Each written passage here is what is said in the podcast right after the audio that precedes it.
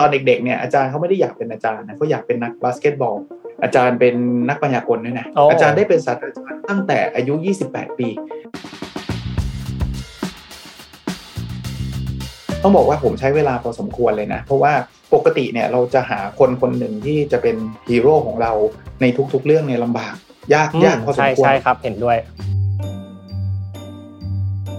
หลังจากอ่านหรือว่าหลังจากได้รับแนวคิดตรงนี้ไป ตอนนั้นอาจารย์พอจำได้ไหมว่ามันเป็นช่วงเวลาไหนที่อาจารย์กำลังทำอะไรอยู่ ถ้าผมคิดไม่ผิดนะพอดแคสต์น่าจะอยู่ประมาณช่วงนั้นแหละโอ้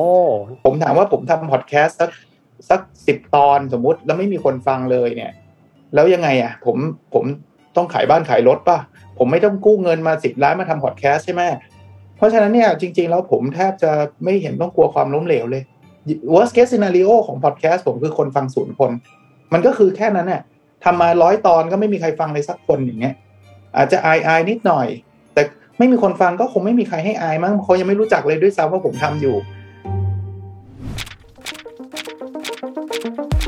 The Master ต้นแบบการเรียนรู้สู่ทักษะระดับมืออาชีพ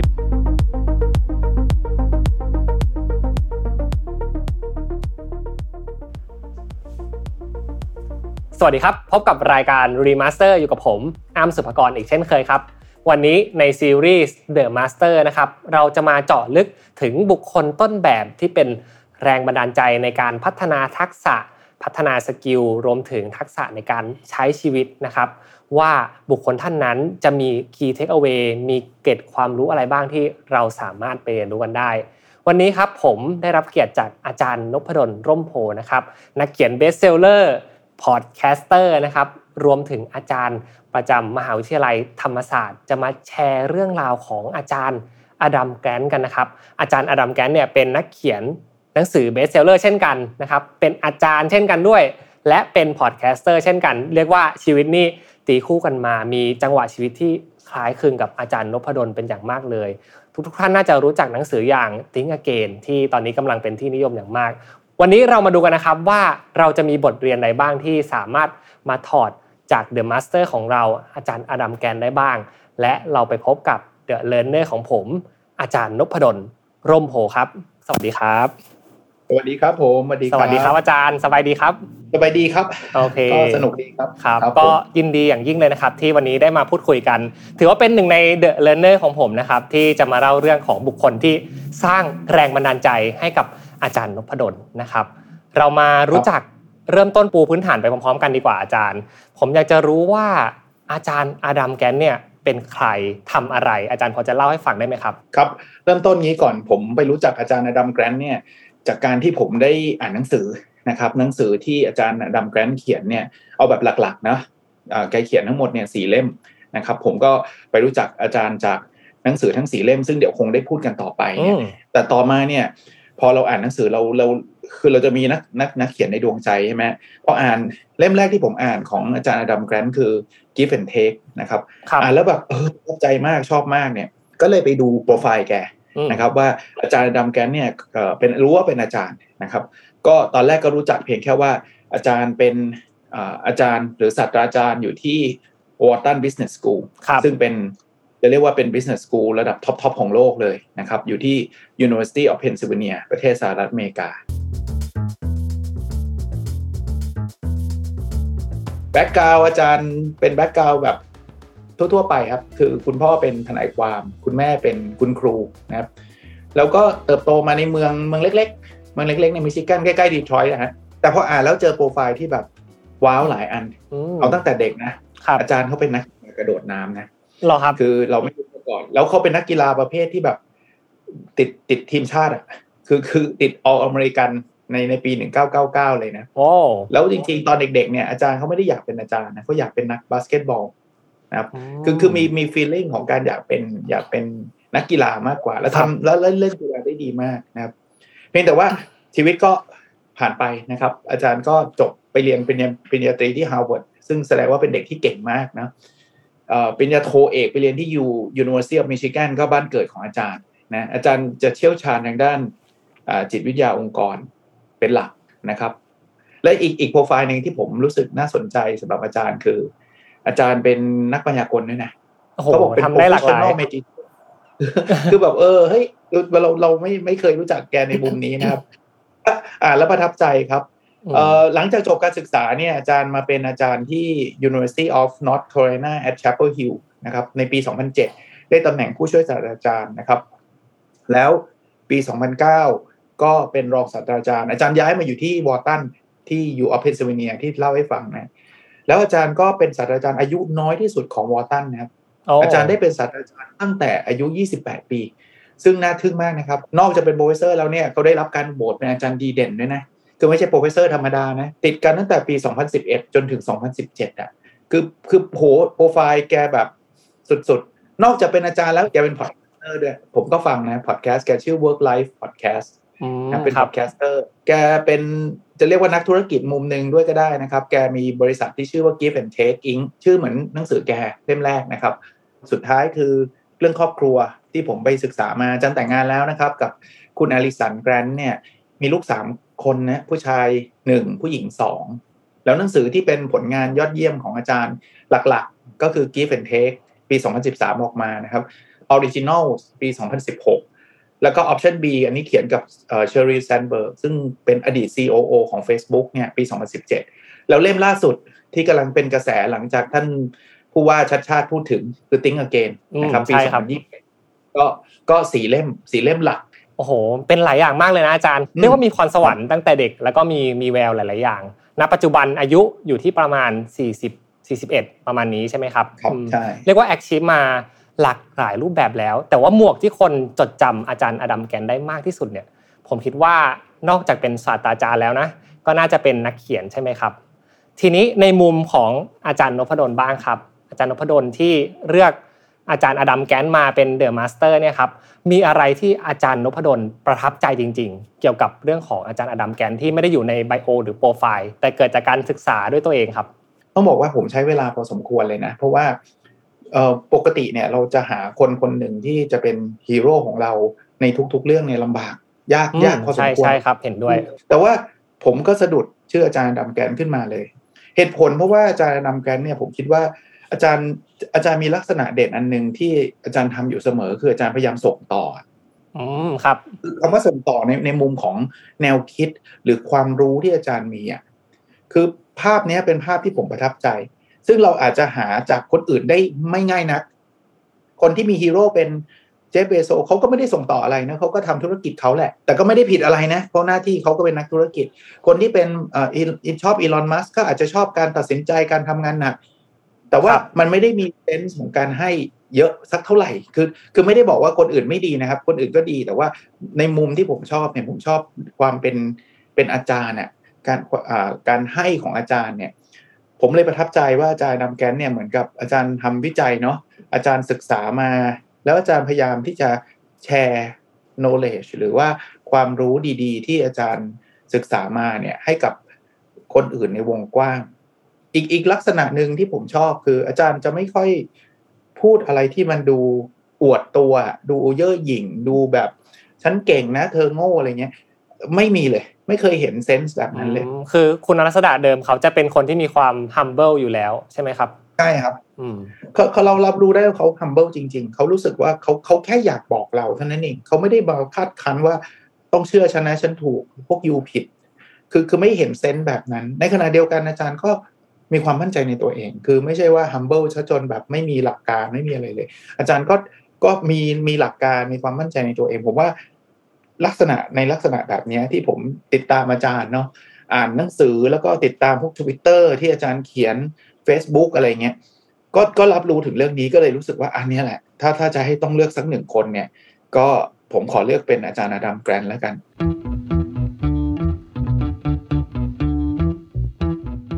จากที่ฟังอาจารย์นพดลเล่ามา ผมจับได้ 2 ประเด็นสำคัญที่เกี่ยวกับเรื่องของทักษะนะครับ เรื่องแรกครับอาจารย์นั่นก็คือเรื่องของ gift หรือว่าการให้นะครับ เดี๋ยวเราเจาะประเด็นนี้กันนะครับหนึ่งเรื่องเรื่องที่2คือ humble หรือว่าความอ่อนน้อมถ่อมตน อยากให้เล่า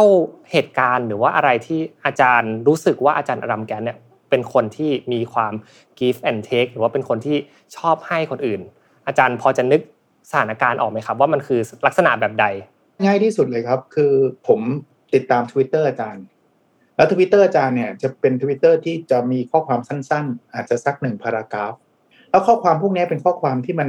ชวนคิดอะเป็นข้อความที่ให้ไอเดีย ลักษณะเนี้ย ผมก็รู้สึกว่าเอออาจารย์ไม่ได้ทำครั้งเดียว ไม่ได้ทำเพื่อสร้างภาพ แต่ว่าอาจารย์ทำอย่างต่อเนื่องนะทำมาตลอดเลย แล้วผมก็เก็บไอเอาไอเดียพวกนี้เอาไปใช้ประโยชน์ได้เยอะแยะเลยครับ เอาไปใช้พัฒนาตัวเอง เอาไปสอนลูกศิษย์เอาไปเล่าให้กับคนอื่นฟังไปพูดในพอดแคสต์อะไรเงี้ยผมว่าอันเนี้ยคือตัวอย่างที่ชัดเจนมากของอาจารย์นะครับในคอมเมนต์อาจารย์จะใส่ลิงก์ด้วยบอกว่าอันเนี้ยงานวิจัยอาจจะเป็นงานวิจัยของอาจารย์เอง คือไม่ใช่ว่าฉันฉันคิดอย่างนี้ฉันก็โพสต์นะฉันมี support ด้วยนะ ความเป็นอาจารย์ก็ยังมีอยู่คือ scientific support นะมีงานวิจัยบอกนะ หรืองานวิจัยคนอื่น เอามาแปะให้ดู แล้วหลังจากนั้นก็มีคอมเมนต์ตามมาเต็มไปหมด อีกประเด็นหนึ่งครับอาจารย์ นั่นก็คือเรื่องของความ humble อันนี้ผมอยากจะเจาะเข้าไปเพิ่มเติมหน่อย อยากจะไปดูในแก่นของเขาหน่อย เนื่องจากว่าเราไม่ได้รู้จักอาจารย์อดัมแกนกันเป็นส่วนตัวเนาะอาจารย์ แต่ว่า คุณลักษณะใดที่ทำให้อาจารย์รู้สึกว่าอาจารย์อดัมแกนมีความ humble ถึงแม้ว่าจะเป็นการพิมพ์ในโซเชียลเฉยๆ หรือว่าผ่านตัวอักษรผ่านหนังสือ มันต้องมีคุณลักษณะแบบใดครับ ถึงจะรู้สึกว่าคนคนนี้มี skill มีทักษะในความอ่อนน้อมถ่อมตัวเป็นคน humble อาจารย์ได้เรียนรู้อะไรจากเรื่องนี้บ้างครับ จริง ๆ ตัวข้อความเนี่ยมันจะไม่มีข้อความใดเลยที่บอกว่าฉันถูก ไม่มีข้อความใดเลยที่บอกว่าคนที่ไม่เชื่อเป็นคนผิด แม้กระทั่งผมไปอ่านคอมเมนต์เนี่ยนะมันมีบางบางคอมเมนต์ที่เป็น negative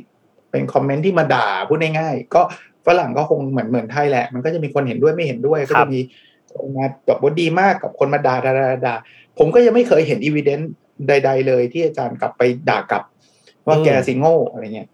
ซึ่งอันเนี้ยผมผมผมเห็นแล้วว่า เออมันมันมันเป็นประเด็นเนาะแล้วแม้กระทั่งงานหนังสือของอาจารย์เนี่ย เอาหนังสือเล่มล่าสุดที่ดังๆเนี่ย Think Again เนี่ยอาจารย์พูดถึงเรื่องนี้เนาะอาจารย์พูดถึงเขาเรียกว่าเอ่อ confidence humility คือมีความมั่นใจได้ แต่ว่าเราต้องเปิดกว้าง เราต้องอ่อนน้อมถ่อมตน ไม่ใช่ว่าฉันจะต้องถูกอยู่คนเดียว อาจารย์คิดว่าตัวของอาจารย์เองนะครับ ในนามอาจารย์นพดลนะกับอาจารย์อดัมแกนมีอะไรที่เหมือนกันในคุณลักษณะหรือไม่ครับ จริง ๆ อันนี้ผมว่ามีผลมากเลยนะครับ ที่ผมได้เลือกอาจารย์อดัมแกรนมาเป็นไอดอล หรือมาเป็นฮีโร่ของส่วนตัวของผมเนี่ย เพราะว่าผมว่าบทบาทอาจารย์อดัมแกรนท์เนี่ยมีความใกล้เคียงกับผมระดับหนึ่ง เอาง่าย ๆ อย่างแรกเนี่ย ตั้งแต่เรียน ผมว่าอาจารย์อดัมแกรนท์เป็นคนชอบเรียนอะไม่งั้นคงคงไม่สามารถเข้าฮาร์วาร์ดเข้า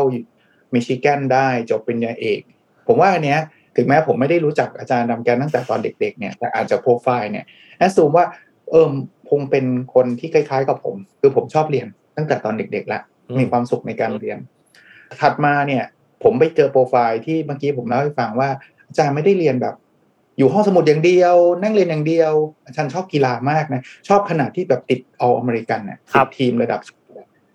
เฮ้ยคือมันก็เริ่มรีเลทได้รีเลทคือเริ่มเชื่อมโยงได้ว่าเออตอนผมเรียนผมก็เป็นแบบนี้เลยนะคือผมชอบกีฬามากๆ ถึงแม้ว่าผมไม่ได้เก่งขนาดจะติดทีมชาตินะ แต่ผมเป็นคนชอบฟุตบอลมาก ผมผมชอบเล่นกีฬาจริง ๆ นะครับ ต่อมาเขามาจบตรีโทเอก ซึ่งก็ใกล้เคียงผมอีก ผมก็มาเรียนจบตรีโทเอก แล้วก็มาเป็นอาจารย์มหาวิทยาลัยคล้ายๆกัน อันนี้ก็น่าน่าสนใจว่า คือพอเราพอเราบอกว่าเราจะมีฮีโร่สักคนมันเราก็คงอยากจะได้ฮีโร่ที่มันมีความใกล้เคียงกับเราคำว่าใกล้เคียงคือไปในทิศทางเดียวกับเรา เป็นนักวิจัยเหมือนกันสอนได้รางวัลคล้าย ๆ กันที่สำคัญคือเป็นนักเขียนอีกซึ่งผมก็ชอบเขียนแล้วผมผมก็เอาตรงๆเนี่ยผมก็ติดตามงานเขียนของ ไม่ใช่อาจารย์อดัมแกรนท์คนเดียวนะส่วนใหญ่งานนักเขียนคนโปรดของผมเนี่ยมักจะเป็นอาจารย์มหาวิทยาลัย อาจจะเป็นเพราะว่าเราบทบาทเป็นอาจารย์เหมือนกันเนี่ยเราก็อยากจะเรียนรู้จากคนที่เขาเก่งกว่า ที่เขามี impact มากกว่า แถมที่ที่ที่หาได้ยากคือแกเป็น podcaster อีกแล้วผมเดินมาเป็น ซึ่งต้องเรียนตรงๆนะว่าอาจารย์เหมือนกันหลายๆมิติมากๆครับตอนเป็น podcaster ผมยังไม่รู้เลยนะว่าอาจารย์อดัม แกรนท์เนี่ยเขาจัดพอดแคสต์แต่ว่าพอเรารู้สึกว่าเอ้ยอาจารย์เขาจัดพอดแคสต์ด้วยเออแปลกดีเนาะอะไรเงี้ย ผมว่าแนวแนวเนี้ยมันเลยทำให้ผมรู้สึกว่ามันมีความคล้ายคลึง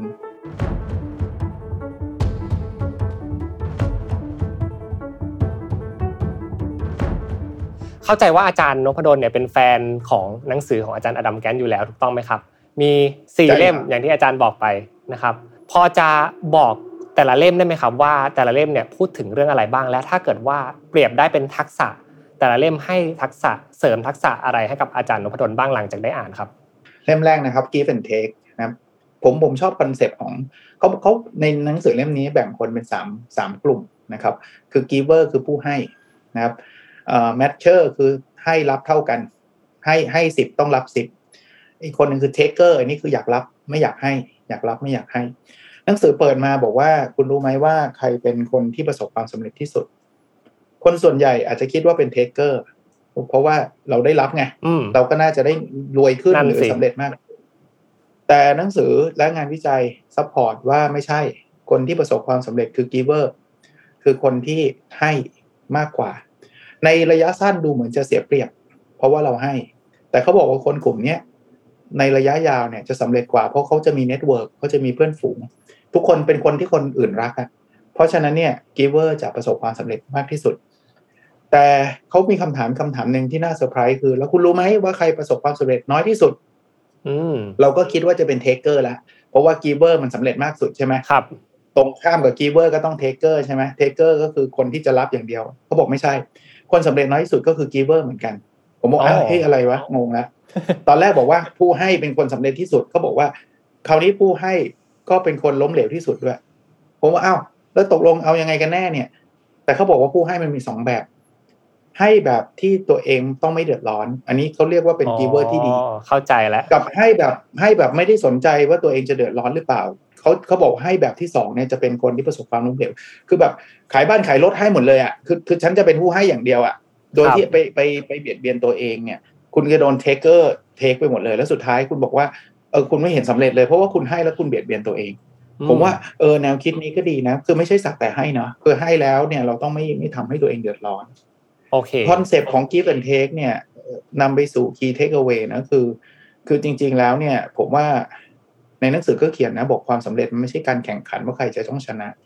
แต่มันคือทักษะของการช่วยให้คนอื่นสำเร็จก่อน โดยที่ตัวเองไม่เดือดร้อนนะผมว่าเอาไปใช้ได้เยอะเลยนะครับครับเอาเอาจะจะเอาเรื่องอย่างทำธุรกิจเนี่ย ถ้า point คือว่าเราเรามีไม่ใช่ว่าฉันจะต้องรวยวันนี้พรุ่งนี้อะถ้าเกิดเราเริ่มต้นการทำธุรกิจแบบนั้นผมว่าเราเราไม่รวยหรอกอืม เพราะเราเราเราจะเป็น taker อย่างเดียวไงคือมาถึงฉันไม่สนใจแล้วฉันจะรวยละเอ่อของคุณภาพห่วยๆฉันก็หลอกขายไป เพราะว่าฉันอยากได้เงินเร็วๆอย่างเงี้ย ไม่ยั่งยืนแน่นอน แต่ถ้าเกิดใจเรามันคือเราอยากจะช่วยคนเนี่ยผมว่าธุรกิจนั้นจะประสบความสำเร็จ แต่ไม่ใช่อยากช่วยแบบ กู้มาแล้วก็แบบโยนเงินให้อย่างเดียวไม่ใช่ไงคือเราก็ต้องดูด้วยว่า เออ มันไม่ต้องไม่เบียดเบียนตัวเรา ผมว่าคอนเซปต์ถ้าเราอยากสำเร็จคือเราพยายามช่วยคนอื่นสำเร็จอะตัวเราจะสำเร็จตามและสำเร็จเยอะด้วย ยิ่งเราช่วยคนได้เยอะเท่าไหร่นะยิ่งโอกาสที่เราจะสำเร็จก็น่าจะเยอะเท่านั้น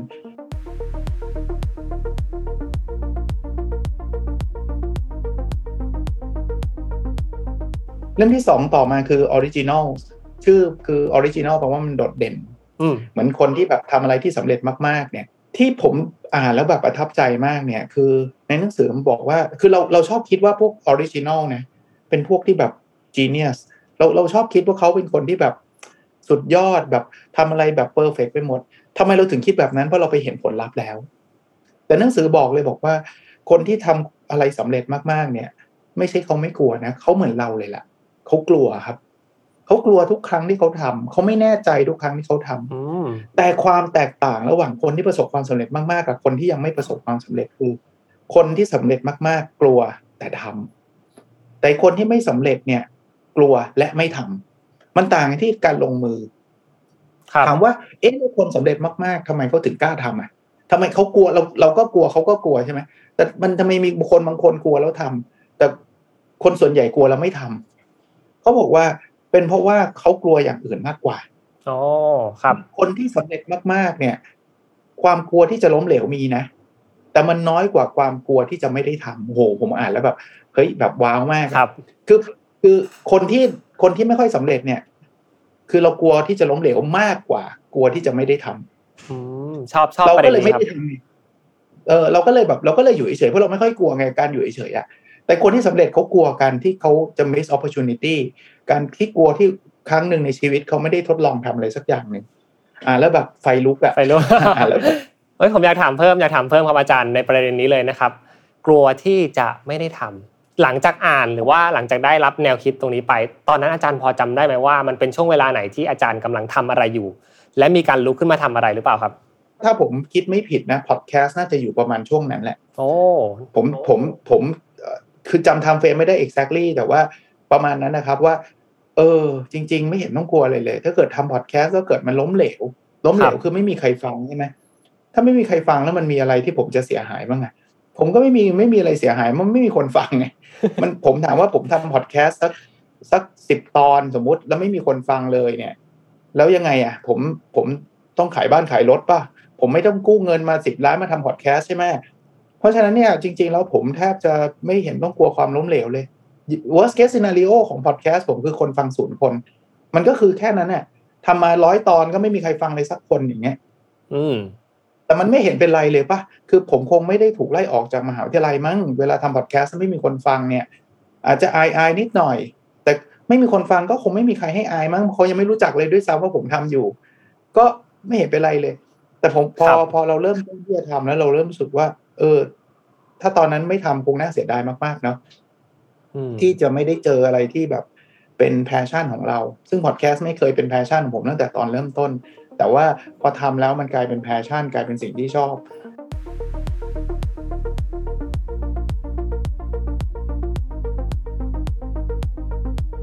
เล่มที่สามเป็นเล่มเอ่อผมเรียงตามลำดับที่อาจารย์ Adam Grant ออกแล้วกันนะครับ แต่ว่าไม่ใช่ตามลำดับที่ผมอ่าน เพราะว่าเล่มนี้เป็นเล่มล่าสุดที่อ่าน เพราะว่าอาจารย์เขียนกับ Sheryl Sandberg ครับคือชื่อ Option B เขาพูดถึงความสามารถในการลุกกลับขึ้นมาหลังจากที่เราล้มเหลว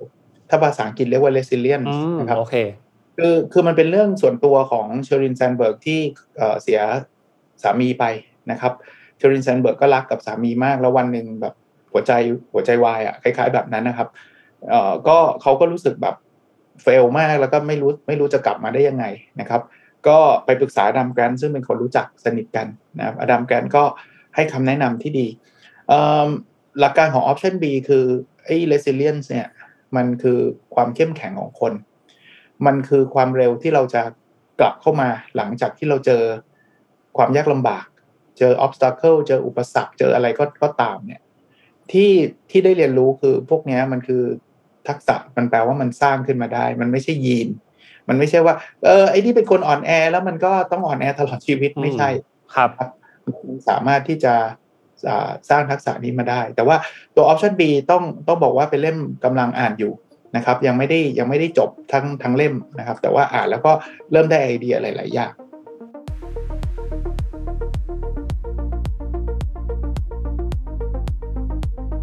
ส่วนเล่มสุดท้ายนะครับ เล่มที่สี่สำหรับติ้งอเกนเนี่ยอาจารย์คิดว่า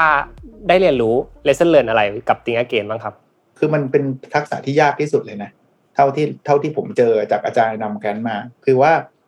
คนส่วนใหญ่ชอบคิดว่าเอ่อความสำเร็จมาจากเรื่องของ think and learn คือการคิดและการเรียนรู้ใช่ปะครับครับ เรายังเรียกในรายการนี้เลยว่า the learner เนาะอืมผู้เรียนรู้ใช่ไหมครับ น่าสนใจครับ คนที่ได้คิดคนที่ได้เรียนจะเป็นคนสำเร็จ แต่ think again สอนบอกว่าไม่พอ โลกเดี๋ยวนี้มันแค่ think and learn ไม่พอ มันต้อง rethink and unlearn โอเฮ้เคยคือเราไม่เคยคิดว่าจริง ๆ เราแค่ think ก็พอแล้วเขาบอกไม่คุณต้องคิดใหม่ ก็ตามชื่อ think again คุณต้องคิดใหม่ เรียนรู้ที่คุณเรียนรู้มาแล้วเนี่ย มันอาจจะใช้ได้เมื่อสามปีที่แล้ว แต่ตอนนี้มันมันไม่ได้แล้วไงมันใช้ไม่ได้แล้ว ความยากคือคนน่ะ มันมันมันทำไม่ได้นะคือคือพูดได้ง่ายๆว่า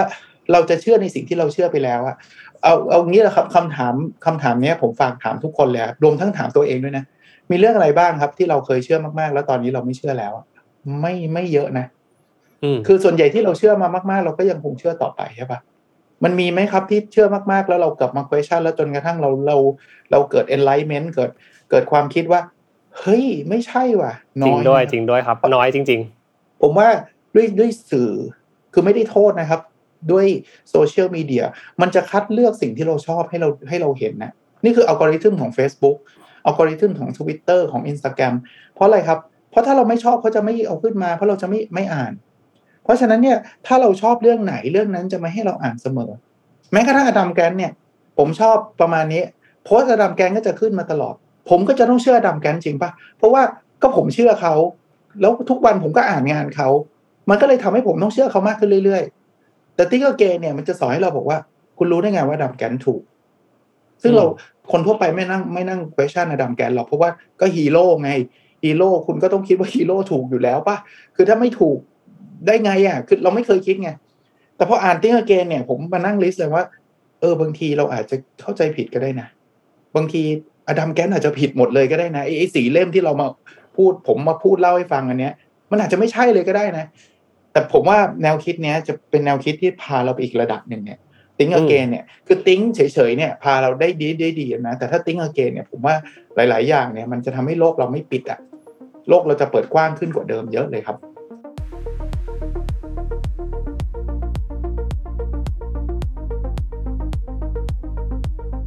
น่าสนใจมากๆอาจารย์ มีหลากหลายทักษะนะครับที่ได้เรียนรู้มาเมื่อกี้มีประมาณ 4 เรื่องนะครับลอง wrap up สั้นๆนะครับเรื่องแรกก็การ give หรือว่าการให้ แล้วก็เรื่องที่ 2 นั่นก็คือเรื่องของทักษะในการลงมือทำ 3. resilience นะครับรับความเปลี่ยนแปลงนะครับเพื่อมีความอดทนมากขึ้น และสุดท้ายก็คือการมีสติเนาะอาจารย์คิดก่อน แล้วก็กลับมา rethink reframe ตัวเองอีกครั้งหนึ่งเพื่อดำเนินชีวิตดำเนินธุรกิจ ทำงานกันไปต่อนะครับ ลองคิดดูว่าสิ่งที่เราได้เรียนรู้มานั้น มันใช่จริงๆไหมมันตรงไปตามสิ่งที่เป็นหลักเหตุและผลหรือไม่ ทีนี้ถ้าเกิดว่าให้เลือกเลือกแค่หนึ่งอย่างอาจารย์ เลือกแค่หนึ่งอย่างเลยนะครับสำหรับทักษะเดียวที่อาจารย์คิดว่าโดดเด่นมากๆ และทุกวันนี้เนี่ยในนามของ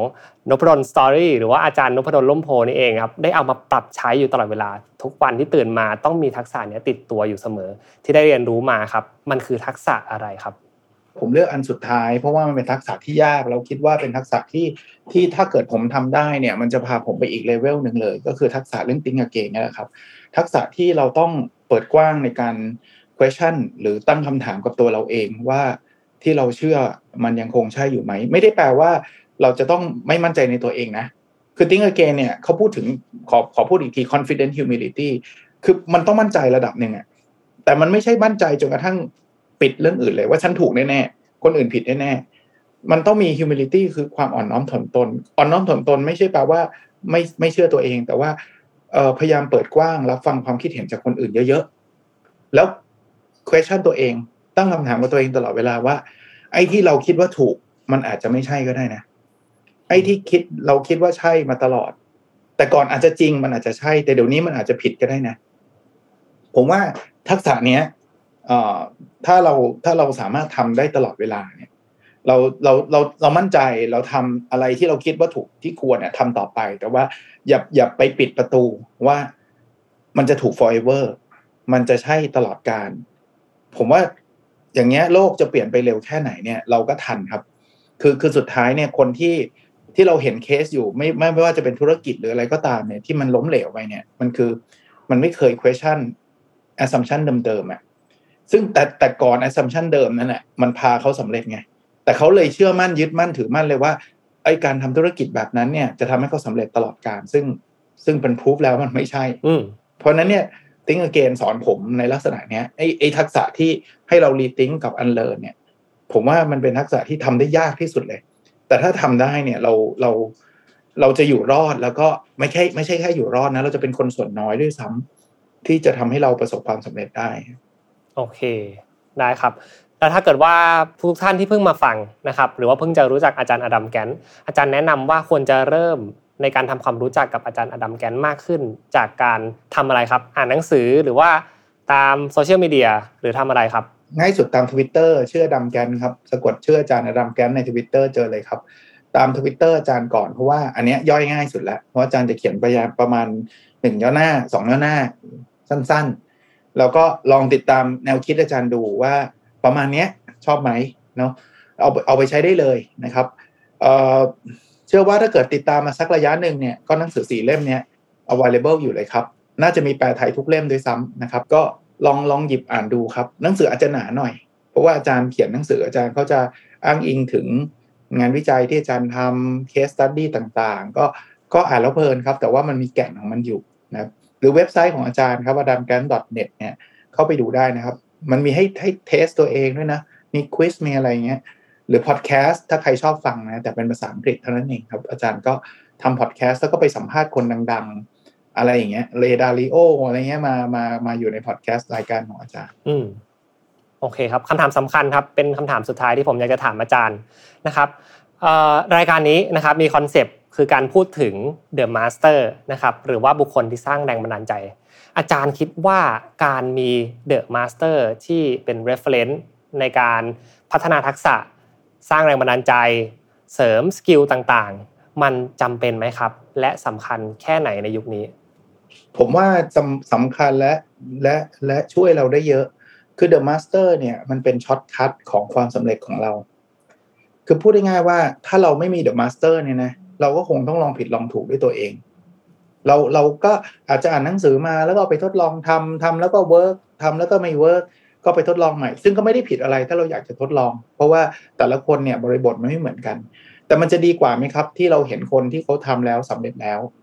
แล้วเราก็เห็นคนที่ทำแล้วแล้วไม่สำเร็จแล้ว คือเราเราเราเรียนรู้ได้ทั้งสองมุม มุมที่ทำแล้ว work กับมุมที่ทำแล้วไม่ work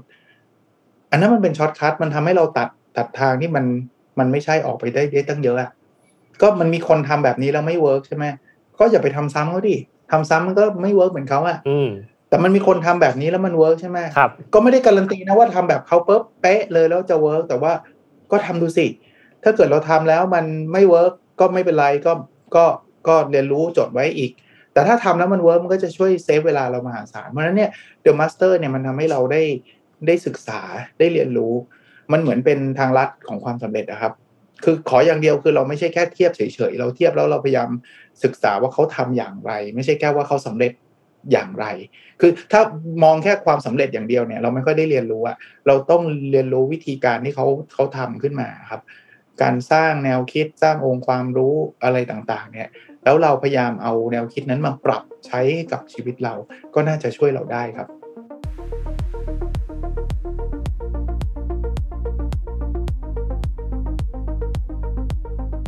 วันนี้นะครับอาจารย์มาสวมหมวกของการเป็น The Learner ให้ผมนะครับเป็นนักเรียนรู้ของผมนะครับ แต่ในอีกมุมหนึ่งนะครับ เชื่อว่าผู้ฟังหลาย ๆ ท่าน รวมถึงตัวผมเองด้วยนะครับ อาจารย์ก็มีมุมหนึ่งนะครับ ที่มองอาจารย์ว่าเป็น The Master เช่นกัน หรือว่าคนที่เป็นต้นแบบของแรงบันดาลใจนะครับ ผมชื่นชมในความสม่ำเสมอของอาจารย์ทุก ๆ วันเลยครับ แล้วก็เป็นแรงผลักดันในการทำให้ผมเนี่ยอยากจะพัฒนาตัวเองไปเรื่อย ๆ ทีนี้อยากให้อาจารย์ฝากช่องทางในการติดตามของอาจารย์หน่อยครับว่าติดตามอาจารย์ได้ที่ช่องทางใดบ้างครับ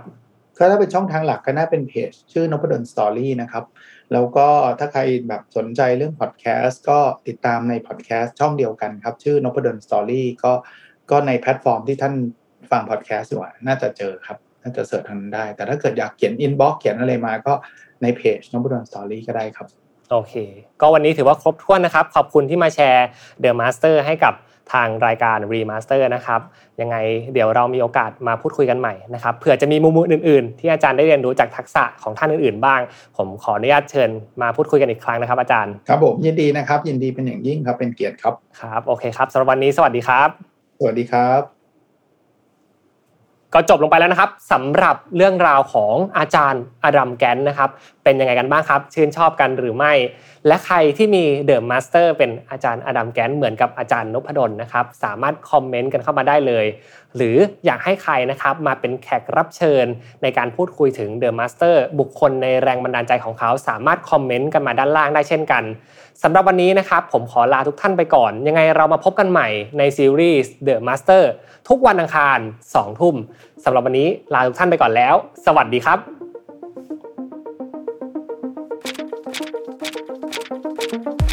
The Master ต้นแบบการเรียนรู้สู่ทักษะระดับมืออาชีพ